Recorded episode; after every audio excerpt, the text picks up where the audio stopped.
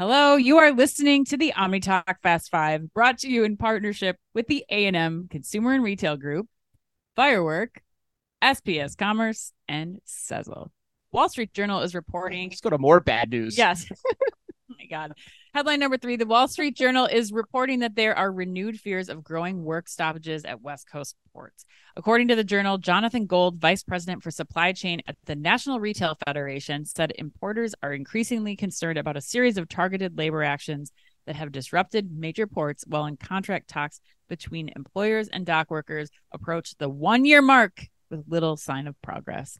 And importers got a taste of port disruptions last week when dock workers in key positions failed to show up for shifts at the nation's busiest container port complex at Los Angeles and Long Beach on the evening of April 6th and into the next day, effectively shuttering operations for 24 hours.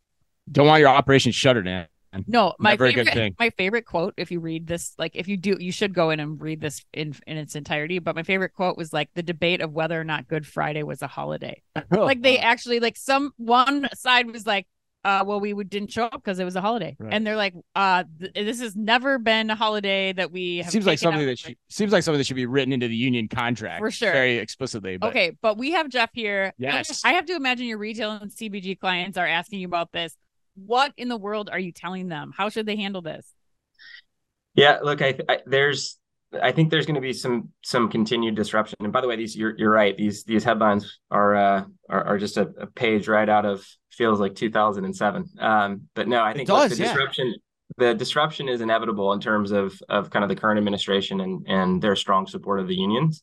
I think the question that we have to answer and, and ask for our customers is how long uh, what impact and and and really what do you do to mitigate? So look, I think we we've kind of polled internally within CRG. What do we think the actual likelihood of of some disruption leading to a strike? And and I think we're we're leaning on you know better than a 50-50 shot shot here that there is uh, some some meaningful disruption into the port. I think the good news is the level of imports that we sit here today versus what we were at uh, five years ago is drastically different, dramatically different as retailers still work through um, some of the over inventory positions that they're in carrying into this year.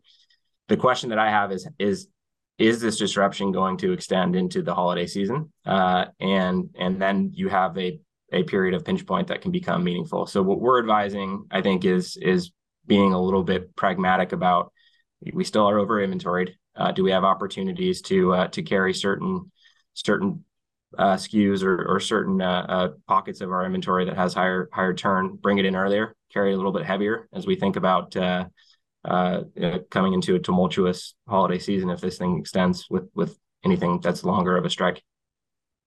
That makes sense. Yeah. But it's a slippery slope. I would say, you know, bringing an inventory on in a market where you're already over inventoried isn't really the great answer. So you really have to be targeted in terms of what you're, where you're going to over invest in, in a short amount of time.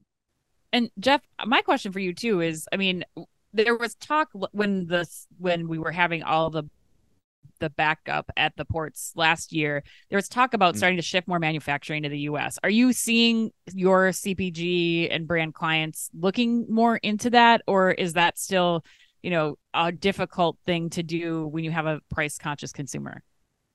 Yeah, you know, it's it's uh uh I won't name the, the company, but there's uh, one of one of my very close. It's actually my my cousin-in-law owns a, a large e-commerce retailer, and he's actually moving a lot of his apparel-based sourcing to Mexico.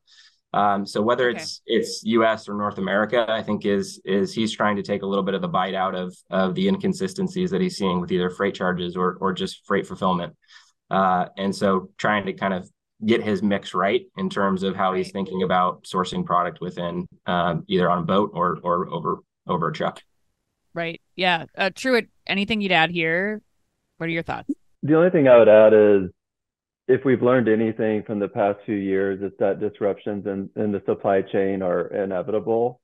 And so hopefully, um, you know, what we've discussed with our clients is just being flexible, redundancy, um, having multiple options in terms of getting, you know, product from international markets to DC to store it's going to be you know important going forward. And this disruption doesn't seem like it's near what we've experienced in the past couple of years, but there will always be these types of incidents that pop up. And um, getting you know, let's not get caught flat-footed again. Right. Yeah, Chris. Any? What do you think after hearing what Jeff and No, Dave I think to I say? think Truett summed it up well there. To me, the, the this is nothing new, honestly. Like I can remember port strikes going back to like two, 2003, I think, with the gap, like that Mhm. long ago, around 2002, 2003, seeing the the you know the ships in the bay there, you know, lining up, and you've seen pictures like that over the last two years too.